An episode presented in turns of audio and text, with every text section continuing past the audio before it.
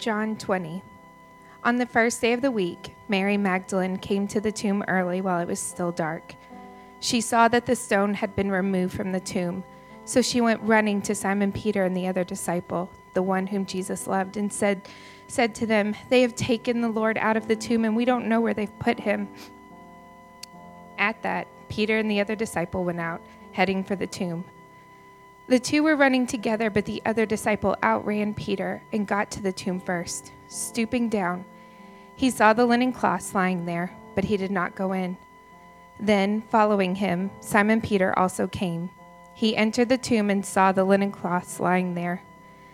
The wrapping that had been on his head was not lying with the linen cloths, but was folded up in a separate place by itself. The other disciple, who had reached the tomb first, then also went in, saw, and believed. For they did not yet understand the scripture that he must rise from the dead. Then the disciples returned to the place where they were staying.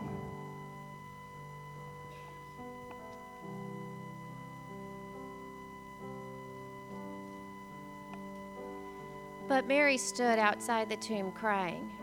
As she was crying, she stooped to look into the tomb she saw two angels in white sitting where Jesus' body had been lying, one at the head and the other at the feet. They said to her, Woman, why are you crying? Because they've taken away my Lord, she told them, and I don't know where they've put him. Having said this, she turned around and saw Jesus standing there, but she didn't know it was Jesus. Woman, Jesus said to her, Why are you crying? Who is it that you're seeking? Supposing he was the gardener, she replied, Sir, if you've carried him away, tell me where you've put him, and I will take him away. Jesus said to her, Mary. Turning around, she said to him in Aramaic, Rabboni, which means teacher. Don't cling to me, Jesus told her, since I have not yet ascended to the Father. But go to my brothers and tell them that I am ascending to my Father and your Father, to my God and your God. Mary Magdalene went and announced to the disciples, I have seen the Lord. And she told them what he had said to her. When it was evening of the first day of the week, the disciples were gathered together with the doors locked because they feared the Jews. Jesus came, stood among them, and said to them, Peace be with you. Having said this, he showed them his hands and his side. So the disciples rejoiced when they saw the Lord. Jesus said to them again, Peace be with you. As the Father has sent me, I also send you. After saying this, he breathed on them and said, Receive the Holy Spirit. If you forgive the sins of any, they are forgiven you. If you retain the sins of any, they are retained. But Thomas, called Twin, one of the twelve, was not with them when Jesus came. So the other disciples were telling him, We've seen the Lord. But he said to them, If I don't see the mark of the nails, in his hands, put my finger into the mark of the nails, and put my hand into his side, I will never believe. A week later, his disciples were indoors again, and Thomas was with them. Even though the doors were locked, Jesus came and stood among them and said, Peace be with you. Then he said to Thomas, Put your finger here, look at my hands. Reach out your hand and put it into my side. Don't be faithless, but believe. Thomas responded to him, My Lord and my God. Jesus said, Because you have seen me, you have believed. Blessed are those who have not seen and yet believe. Jesus performed many other signs in the presence of his disciples that were not written in this book, but these are written so that you may believe that Jesus is the Messiah, the Son of God, and that by believing you may have life in his name. Amen.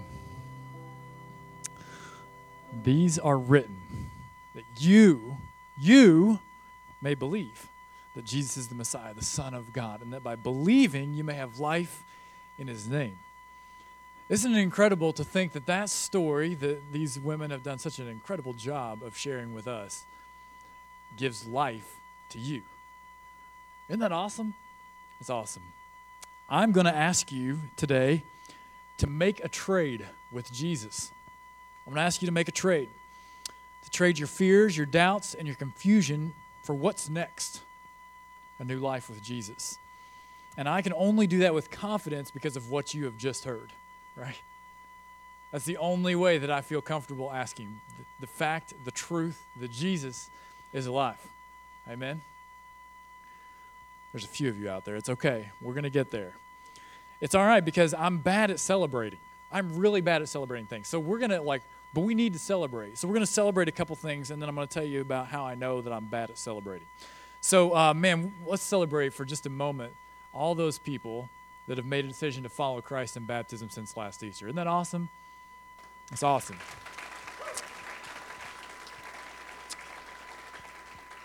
You know, it's really neat this this idea of the gospel and gospel multiplication. We get excited for those people, but we get excited for the generations of people that will get to know Christ because they know Christ.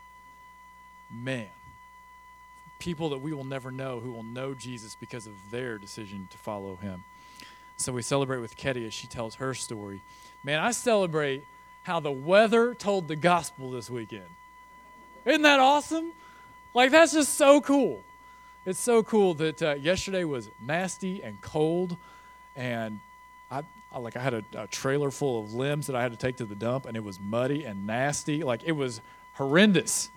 Everything was canceled, and people sat in their homes not knowing what to do. And today, with a little bit of fog, the sun came out. I love it. I love it. We celebrate these women who, who shared the story of the resurrection with us this morning Danielle and Alicia and Bridget. And man, what an honor to, man, to honor the women who, man, they were the first preachers of the gospel. Mary, the first one to run back to the disciples and share that. And so we, we honor and celebrate her today. Today, if you've got a Bible with you, we encourage you to turn to John 20, where they just read from. If you don't, you can get out your smartphone. We're on the Bible app, and we've got some notes from today's sermon in there. And um, while you're doing that, I want to tell you about a really, really incredible thing that uh, Christ Community is doing right now. And so um, while you're looking that up, we're going to talk about the resurrection today, and we're going to talk about what the resurrection does in our lives. But there's a lot of, uh, shall we say, skepticism about the resurrection about the, the truth that Jesus was a dead man walking. And so, Daniel Bright, who kicked off this series a couple weeks ago, he has done this really cool project. Uh, he has done a, a mini podcast series where he has taken time to interview a doctor and a lawyer and a psychologist and a police detective all around the idea of the resurrection of Christ. And so um, you are going to get a chance to hear that. If you uh, are tuned into our podcast on regularly, it's going to come out. You got to wait three days. How awesome is that? We're going to preview that this week. If you want to make sure that you don't miss any of those, you can text at DMW Podcast to 81010.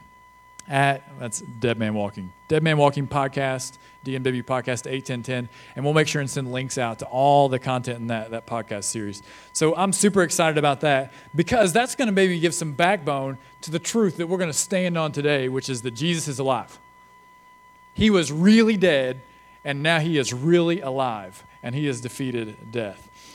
So back to this idea of celebration, right? I am terrible at celebrating. Maybe some of you are like me because instead of celebrating, I would rather worry about what's next. Any of you with me on that? A couple of you? Some of you are just like partiers. Yeah, let's go. And then there's some thinkers. We were talking about this this weekend, right? We've got doers and thinkers. Uh, I, too often I'm a, I'm a thinker. Uh, here's another way that I knew this happened. A couple weeks ago, over spring break, uh, my family made a trip to Disney World. Incredible. It was a lot of fun. But we would go on the best rides in the planet, right? Uh, you, get off a ride and everybody is so excited. They're trying to find their picture and they're trying you know everyone's excited oh my goodness can you believe what we just did? It was amazing. And here i am. All right i'm looking at the itinerary and what we're going to do next is we're doing this and the map says we need to go this way. Everybody ready? Like here, here we go right? And i was way more worried about what was next about what was next. I was worried about what was next rather than celebrating what we just done Man, there's so many things in life that, that are true of that, that, that that's the way that we, we do those things. Uh, now, there were a few moments where we didn't know what was next. They were terrible. right? Guys, there's a break on the itinerary. What do we want to do? Six ideas later, you just want to grab everybody who's you know you're having fun with and be like, "No, I don't want to do that." Right? And and so those moments where we didn't know what next, I could just feel the stress rising up in my body. The people that I called family were all of a sudden called into question. Are you sure you're the people that I just had fun with on Avatar? I'm not really sure anymore. When we don't know what's next, it gets, it gets hard to trust each other. It's like, I'd, I'd rather just know what's next and move on to that. You know, as much of the same for the disciples as they waited behind locked doors, trying to figure out what was going to happen next. It was really hard in those moments for them to trust God, not knowing what was next.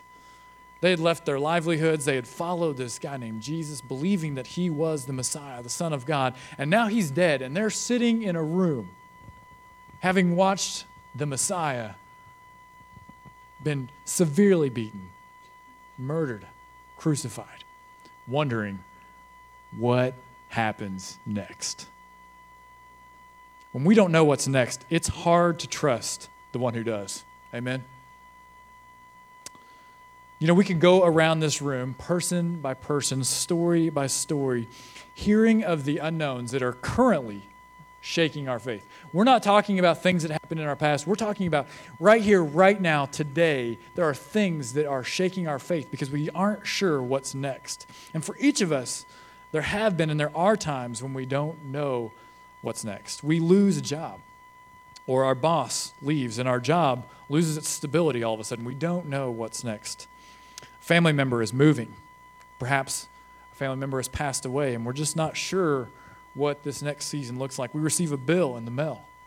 It rocks every financial step that we've ever taken. We may have done everything right, but that one bill, it just, who knows what's next now. We're left looming with questions when we leave the doctor's office with an unclear diagnosis. We're not sure what this is, but it might be this. we're left reeling for days. Maybe you've witnessed something traumatic. Maybe it had nothing to do with you, but you saw it happen and you just can't seem to shake it. And it forces you to begin to wonder, man, what's next, Lord? Like, I'm not sure how to even process or move forward in life. This rocked me at my core. You fail a test that you needed to pass. You're pregnant, and you know that the baby inside of you is going to change your life. And there's no way for you to know how it's going to change your life. When you don't know what's next, it's really hard to trust the one who does. Maybe today you just know that the Lord is calling you to something more. Maybe today you've stepped back into a church for the first time in a really long time, and that's okay. You're struggling to figure out what's next. And when we don't know what's next, it's hard to trust the one who does. So I want us to consider some of the characters that we met in this, uh, this telling, this reading of John chapter 20. First, we think about the disciples, right? When, when we don't know what's next, sometimes our fear locks us up, like it did the disciples. They were afraid for their very lives, having seen what they had just done to Jesus. And so, uh, scripture tells us in verses 19 and verse 26, it repeats it twice. These guys were, were literally behind lock and key, worried for their very lives. They've been called and commissioned to be fishers of men. But for the moment, when they don't know what's next, they're cowering behind locked doors instead of casting their nets. And so I ask you the question have you, maybe like the disciples, isolated yourself? Have you locked the door? Said you just needed some time to figure it out, all in an effort to mask the fear of not knowing what's next. Because you didn't know what was next, it was easier to, and you were a little afraid of it, it was easier just to isolate yourself, to go away, to lock yourself away than it was to embrace that with a community of believers. We think about Peter and John. Peter and John, the, the one whom Jesus loved, they ran to the tomb, right? They ran to the tomb when, when they heard that it was empty. But when they didn't know what was next, their doubt denied them the opportunity to be among the first to share the gospel. I want you to think about this, right? They, they come into the tomb, they see it, and if we look back at the text there in verses 6 and following, verses 6 and following, it tells us that they found that head wrapping neatly folded. Such a neat detail that John includes in the story. It's a neat detail because it reminds us, it, it tells us that Jesus' body wasn't stolen by a robber, right? I mean, if you were there to steal a body, you wouldn't have taken time to neatly unwrap the headdress and fold it up and place it there. And so they know, right? They see, even John says, I believed when I saw. They, they see and they believe, but they still have so many doubts. They can't put all the pieces of the puzzle together. There's just a few things that are shy for them, and so they just return behind the locked door. Their doubt denied them the opportunity to, to be the first ones who were out there sharing the good news. And it makes us ask the question have we ever, have we ever wished that we'd maybe stepped out earlier, that we'd placed faith a little sooner, that instead of waiting to take action, we just believed and had faith? I ask the question are you missing out on the blessings of God, not because you don't believe in Him, but because your doubts keep you from following Him? And then, last but not least, we think of Mary. When we don't know what's next, sometimes our confusion makes things cloudy. Mary's heart was in it, there's no doubt. She was there early. She stayed. She was heartbroken. But even with her Savior standing right behind her, even looking him in the face, her confusion, her inability to process what's happening, it clouded her to the point that she didn't even recognize the face of Jesus. And so, how many of us, like Mary, have maybe experienced suffering? We're going through a difficult time, or maybe we've been hurt by the church that left us so confused about what was right that we struggle to recognize what Jesus is doing, even when he's doing it right in front of our face. So, as we think about the good news, before we get there and we realize how good it is, we have to ask ourselves what's our story? Are you afraid of what's next? Do you doubt that Jesus is with you, even though you believe he is real? Are you confused about how Jesus wants to work in your life? When we don't know what's next, it's hard to trust the one who does. And Mary knew that all too well. Already anxious, she was at the tomb as early as she could be, but he wasn't there. He wasn't there. Most were too afraid to get out. Peter and John saw it, but they had so many doubts that they went back. Mary's confused. And all that leads us to verse 11. Verse 11. Follow along with me if you've got it pulled up. Mary stood outside the tomb, crying. Probably not even sure like why she's crying, right? It's one of those moments. I'm just crying and I don't know why. And as she was crying, she stooped to look into the tomb. She saw two angels in white sitting where Jesus' body had been lying, one at the head and the other at the foot. And they said to her, Woman, why are you crying? Because they've taken away my Lord. She told them, I don't know where they've put him. Having said this, she turned around and she saw Jesus standing there, but she did not know it was him. Woman, he said to her, why are you crying? Who is it that you're seeking? Supposing he was the gardener, she replied, Sir, if you've carried him away, tell me where you've put him, and I will take him away A favorite line. Jesus said to her, Mary. Mary. You see, when we don't know what's next, the gospel story, the story of the resurrection, reminds us that Jesus knows your name. He knows your name, He knows you intimately. In response to all of this that's happened the fear, the doubt, the confusion he simply speaks her name. And in the response to all of your fears and all of your doubts and all of your confusions, Jesus simply speaks your name. He reminds you that He knows your name. And that brings us this unimaginable comfort to think that the Creator of the universe knows you by name. But what's more is that He knows what's next in your life. Jesus knows your name and He knows what's next. Back in Matthew chapter 10, before the crucifixion, Jesus is sending his disciples out on a mission. It's a mission full of unknowns. They don't know what they're getting into, but they're going to, to preach to their friends. They're going to preach not to the Gentiles, but to those that they have been born among. So many things, so many questions are popping into their head. And he says this to them in, in Matthew chapter 10, verses 26 through 31. He says, Therefore, don't be afraid of them. Since there is nothing covered that won't be uncovered, and nothing hidden that won't be made known. What I tell you in the dark, speak in the light. What you hear in a whisper, proclaim on the housetops. Don't fear those who kill the body, but are not able to kill the soul. Rather, fear him who is able to destroy both soul and body in hell. Aren't two sparrows sold for a penny? Yet not one of them falls to the ground without your Father's consent. But even the hairs of your head have all been counted. So don't be afraid. You are worth more than many sparrows. Jesus takes all of your unknowns, all the questions that you have, the fears, the doubts, and he says, Forget that. Forget those. I'll tell you what, I'll trade you. You give me those, your fears, your doubts, your confusions. You give me those, and I'll give you confidence in your next step. I'll bring things into the light to help you see where you're going. I'll uncover what seems covered up to you. You're like, wait a second, that's it? That's, that's the trade? That doesn't seem like it's a good deal for you, Jesus. He says, You're right, it's not.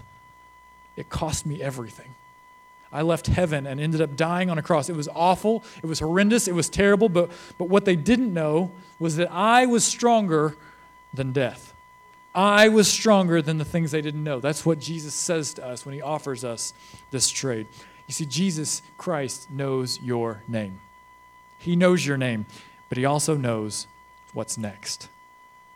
Jesus has already seen where he's sending you, and you have nothing to be afraid of. He left the tomb empty so that you could be full of the Spirit wherever you are sent. I want you to see this pattern with me in the story of these people that we're interacting with here in John chapter 20.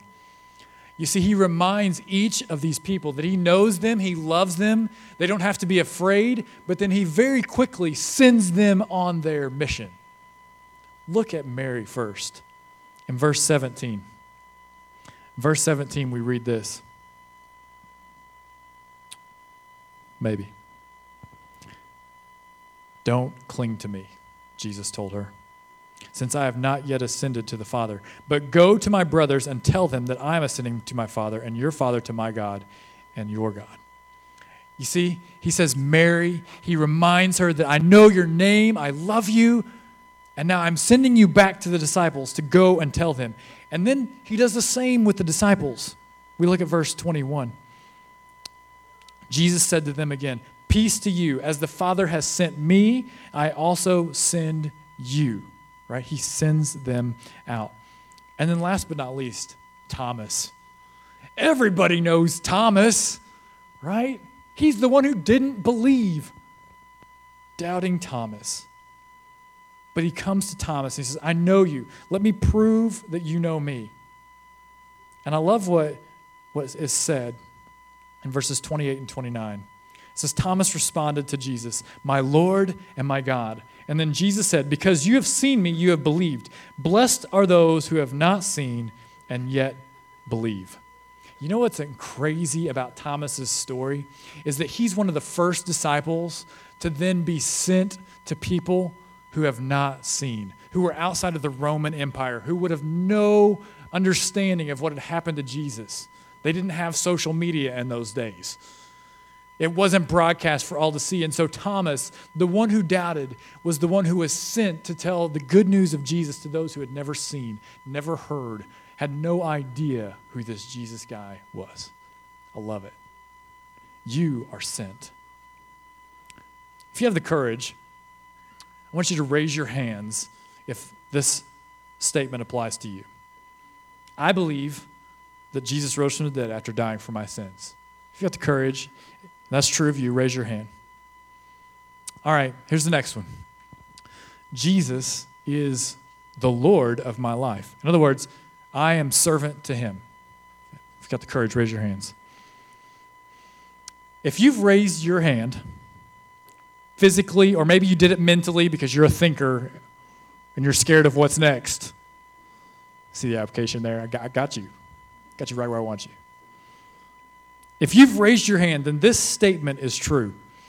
You have been sent into the world by Jesus. He has sent you in the same way that he sent Mary to tell the disciples. He sent you in the same way that he sent, the disciples to tell all of Jerusalem and Judea and Samaria and, and to the ends of the earth. He has sent you like he has sent Thomas. So the question becomes how do you live sent? How do you live in such a way that honors the resurrection? How do you live in such a way that says, I believe that Jesus is alive, that he is a dead man walking the streets of heaven, preparing a place for me. How do you live that way? I want to share with you a compelling story, a research story from a book entitled Finding Your Way Back to God. Uh, there was a guy named Mark Russell who did a research study uh, on business as mission. And he began to research several businesses that went to Thailand um, as missionaries. Like they were, they were intertwining these ideas of business and mission. Incredible stuff. Okay, so he followed 12 businesses that went to Thailand as business as mission organizations. Six of those groups, half, went with the primary purpose of converting people from Thailand to the Christian faith. Like, we're going there as missionaries and we're going to get a job in business to support ourselves, okay? That was one. Then there was six others who went as what they call blessers. They went there to be the best businessmen they could be who were Christians. Okay?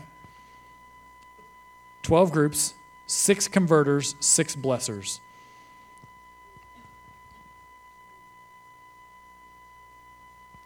You want to know what the difference in those two groups ended up being? It was crazy at the end of the study, the businesses that went as blessers ended up converting people at a ratio of 48 to 1. 48 to 1. Because they lived sent. They understood that God had crafted them, that He knew their name, that He'd already seen where He was sending them. He knew that He was sending people who had great business minds to live on mission for Christ in the way that they conducted themselves and, and blessed the people around them. He knew. And at a ratio of 48 to 1, these people began winning the people of Thailand to the Lord Jesus Christ so that they could share in the glory of heaven.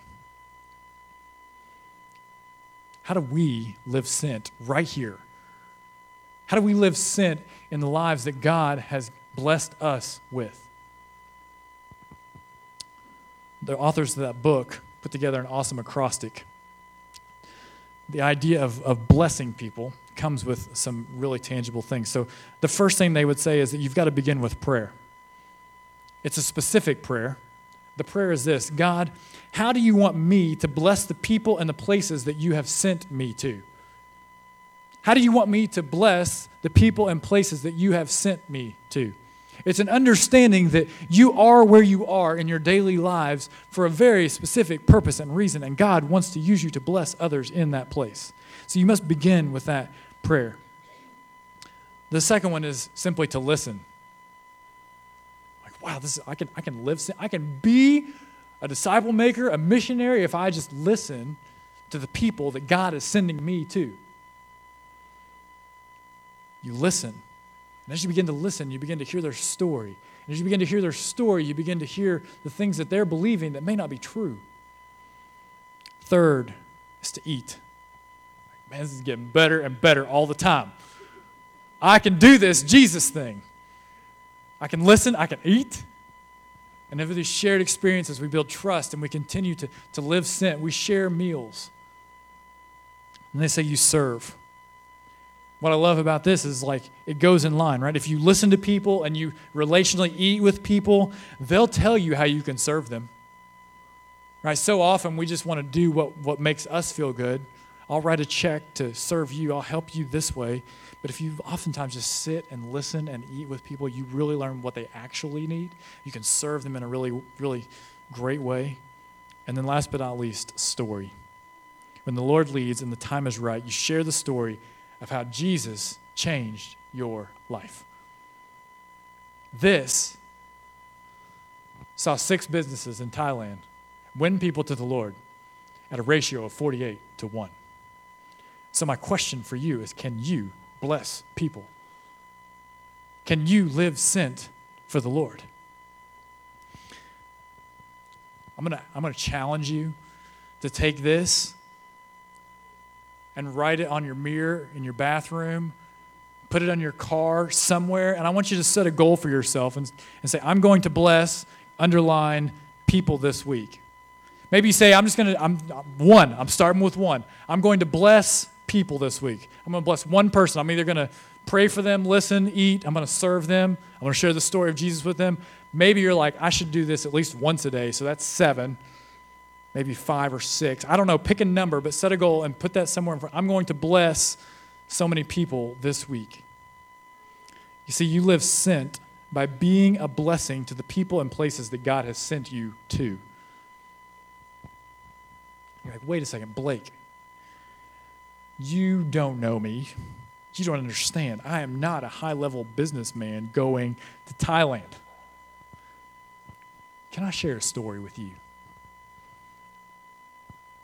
There was a 75 year old guy.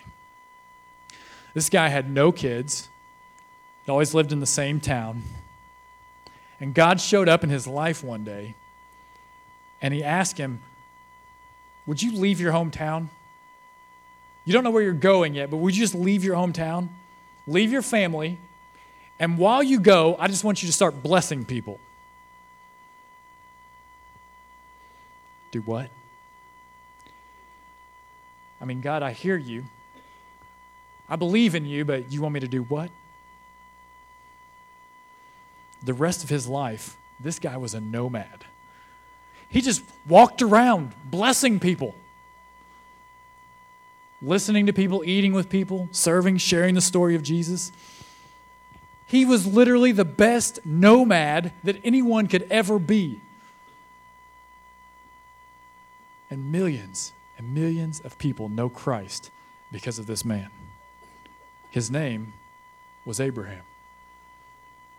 His name was Abraham, the best nomad he could ever be.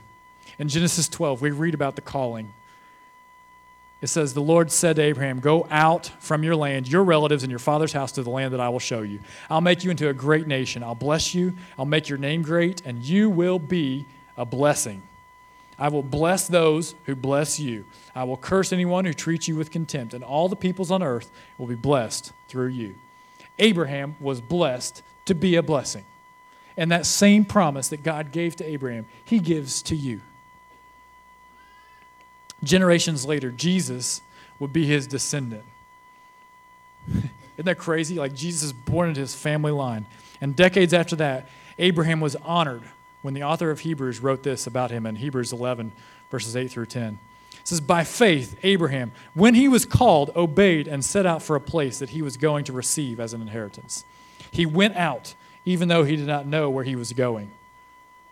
By faith, he stayed as a foreigner in the land of promise, living in tents, as did Isaac and Jacob, co heirs of the same promise, for he was looking forward to the city that has foundations, whose architect and builder is God. Don't you want that to be your epitaph or obituary or whatever those words are? Like when you die and people can't be with you anymore, don't you want people to say that about you? He just followed God. He was a blessing to people. It was amazing. You see, church, we need each other to be the best fill in the blank that you can be. We need you to be the best veterinarian that you can be. We need you to be the best teacher that you can be. We need you to be the best entrepreneur. We need you to be the best at whatever God has called you to do. And, and just like be a blessing in that way.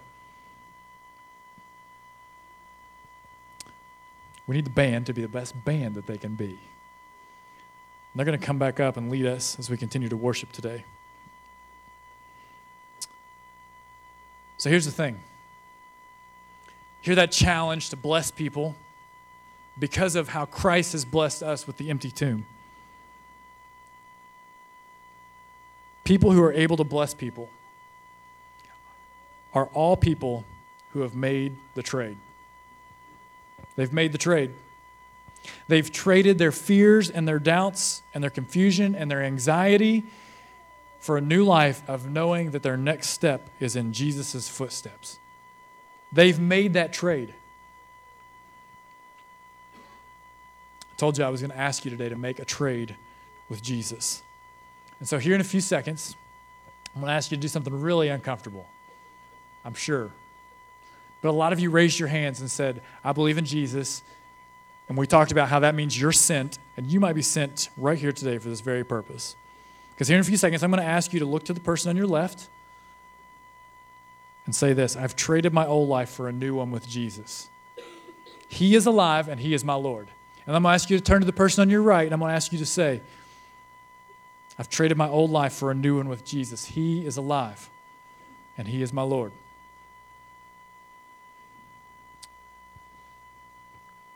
I'll let you sweat that out for a minute. As the band comes back up, we respond to that trade. We're going to take part in communion, the Lord's Supper. And as we do it, right,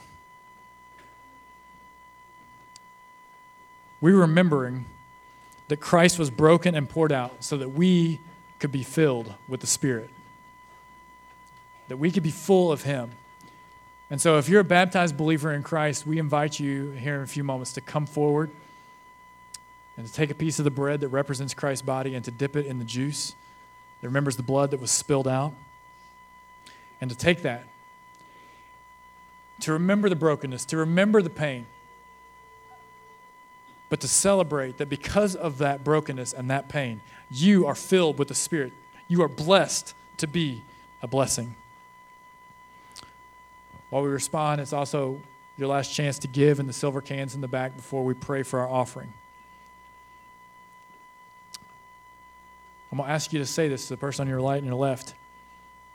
And if you can't say that today, if you can't say that out loud to the person on your right and your left, I want to ask you to join us in the starting point room. You passed it as you came in today so that we can help you make the trade. Because the reality is, is your life hasn't begun if you can't say with confidence that you know Jesus and He's given you that new life. We want you to be on next year's list of people who have said yes to following Jesus, beginning with baptism. Here's the thing if the person beside you can't say that, that I've traded my old life for my new one with Jesus, He's alive and He's my Lord. If the person beside you can't say that, I want you to look at them and I want you to say, Do you want me to go with you? Because we are a community of believers that walk alongside of each other as we walk with Christ.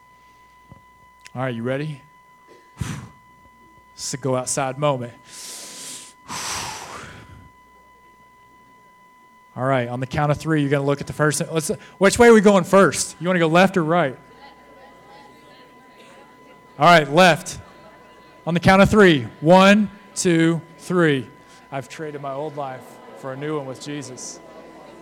He's alive and He is my Lord. All right, on the right, if you haven't done the right.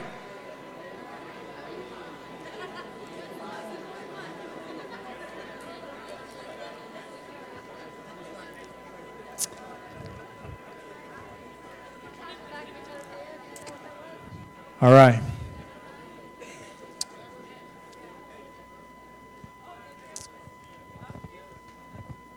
Here in just a few moments, the band's going to continue, they're going to start to play. I encourage you to sing with them. Man, for so many of us, that moment right there is a moment of celebration because we are reminded that Jesus is alive, He's the Lord of our lives, and we don't have anything to fear. But I have no doubt that for someone, for some of us in this place, that was a moment of reality, a stark reality. That I may believe in Jesus, but I don't follow him. I'm not sure that he's the Lord of my life. And if that's you, come to starting point. Let's pray together. Let's seek the Lord that knows your name and knows what's next in your life. Would you stand with me as I pray and as we respond to the gospel?